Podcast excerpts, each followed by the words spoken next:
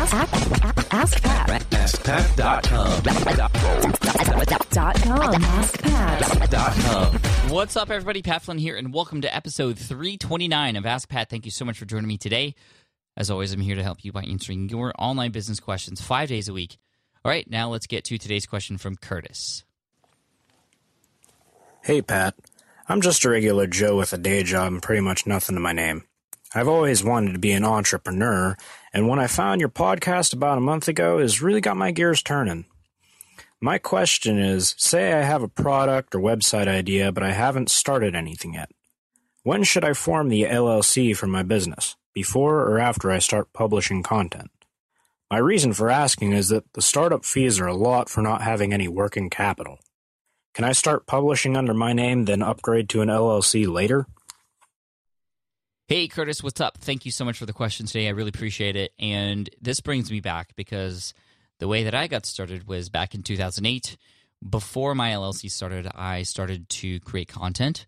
I started to create products. And it wasn't until I actually had my first sale that I thought about actually creating an L L C and protecting myself. Now, of course, the purpose of an L L C, besides, I mean, there are a number of reasons for Uh, you know, incorporating um, yourself, but the biggest reason is to protect yourself. And so you have to be careful because if you were to uh, do something that, you know, you were to get sued for, for example, before you protect yourself through your L L C, and, you know, your L L C would be the one that would get sued for whatever reason. I mean, I'm just, obviously that's worst case scenario, but, you know, I'm just saying uh, your personal assets would be at risk if you are not protected. And that's, that's the big thing. And of course, when you are protected under an L L C, you have to make sure that you separate everything personal from business, so you can't pay for personal things with your business account and vice versa. I mean, you could hypothetically, but then reimburse yourself, and then it just becomes a big mess. But you want to prove that they're completely separate entities, uh, your personal stuff and then the business that you have, as much as possible, so you're not piercing that corporate veil, as I say. Uh, so it's important to do that. But of course, you're bootstrapping, you're just getting started, and like myself and several other people out there, you want to make sure that things are going to be working first before you dedicate a little bit more time and money and resources into what you have going on. Now, there are economical ways to form an L L C. For instance, one of our other sponsors, legal zoom dot com, that's what I got uh, my hands on to help me get started with building my L L C and creating this protection around my business and what I was doing. But uh, again, I didn't have uh, uh, money or even motivation up front to do it when I was just getting started, because I just wanted to see what was what it was going to be like. And it wasn't until that uh, you know I sold some some product and started building an audience and realizing that I had something great and I wanted to do it right that I then switched over and did and, and formed an L L C in December of two thousand eight. That's when it was officially done. And of course, the site started far before then. Started monetizing in October two thousand eight. And then again, like I said, form that L L C in December of two thousand eight. Now, I was able to, through my bookkeeper, at least it's, this is how he said, uh, because I actually kept track of everything that I had paid for through email receipts and also also just regular receipts and, and, and snail mail receipts, I guess you could say, I was able to not get reimbursed, but you know, use those as business expenses sort of retroactively. Now, you have to be careful when you do that. Make sure you obviously speak to a professional, a C P A or somebody that's going to help you with your business. And also make sure when you form your L L C that you get some professional help, uh, whether through LegalZoom and their counsel that they have to help you. They're not, you know, they're, they're not lawyers, but they have legal help to help you out with, with your decisions and things like that. Uh, or an actual attorney. Maybe you have somebody you know who can help you out and give you some advice as well.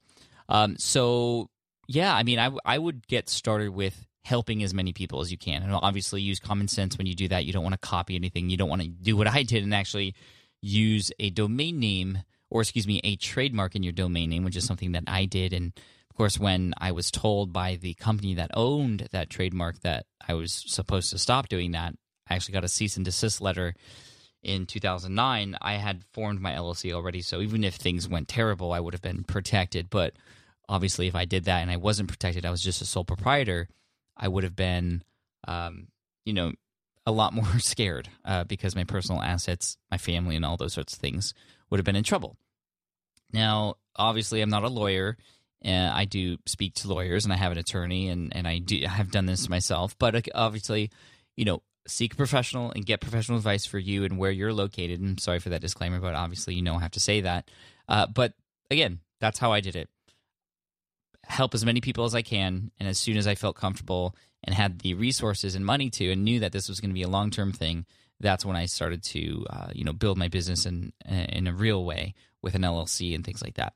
So, Curtis, I hope that answers your question. Thank you so much. And for those of you out there listening, if you have some advice or help that you want to offer Curtis as well, use the hashtag Ask Pat three two nine, and we can continue this conversation on Twitter as well.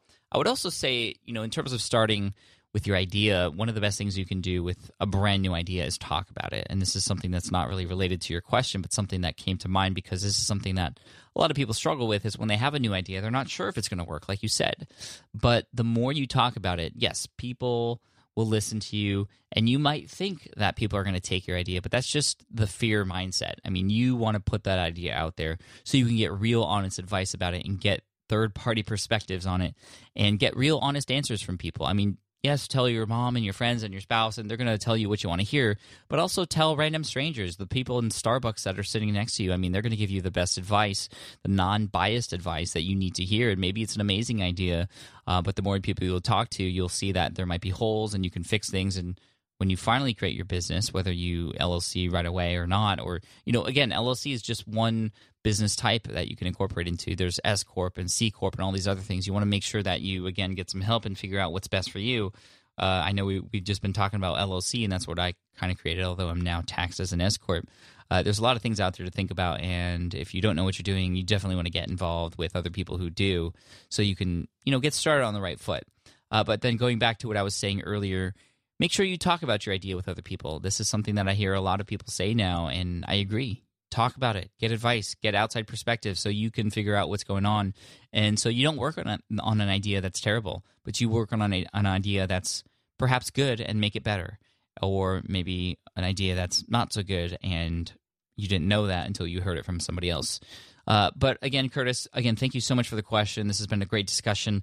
For having your question featured here on the show, we're going to head on over to uh, Printfection, which is the company we use, to send over an Ask Pat t-shirt toward your way. So you'll see an email from my assistant in the next week or two to collect your information so we can send you that free of charge, of course.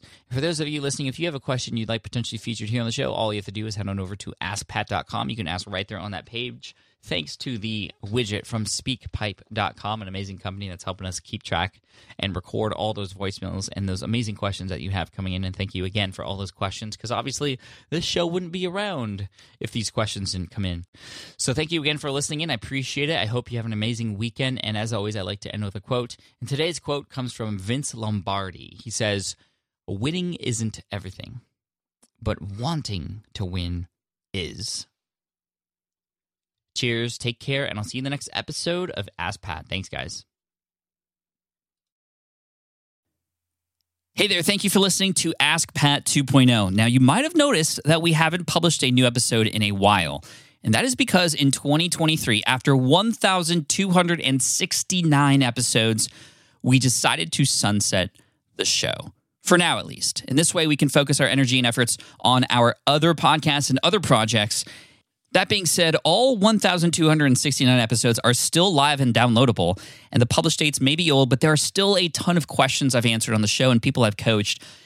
Those episodes are just as valuable as they were back then. So you can also visit smart passive income dot com slash ask Pat to dig through the archives. Plus, there's a search tool on the website that lets you search across our podcasts and blog.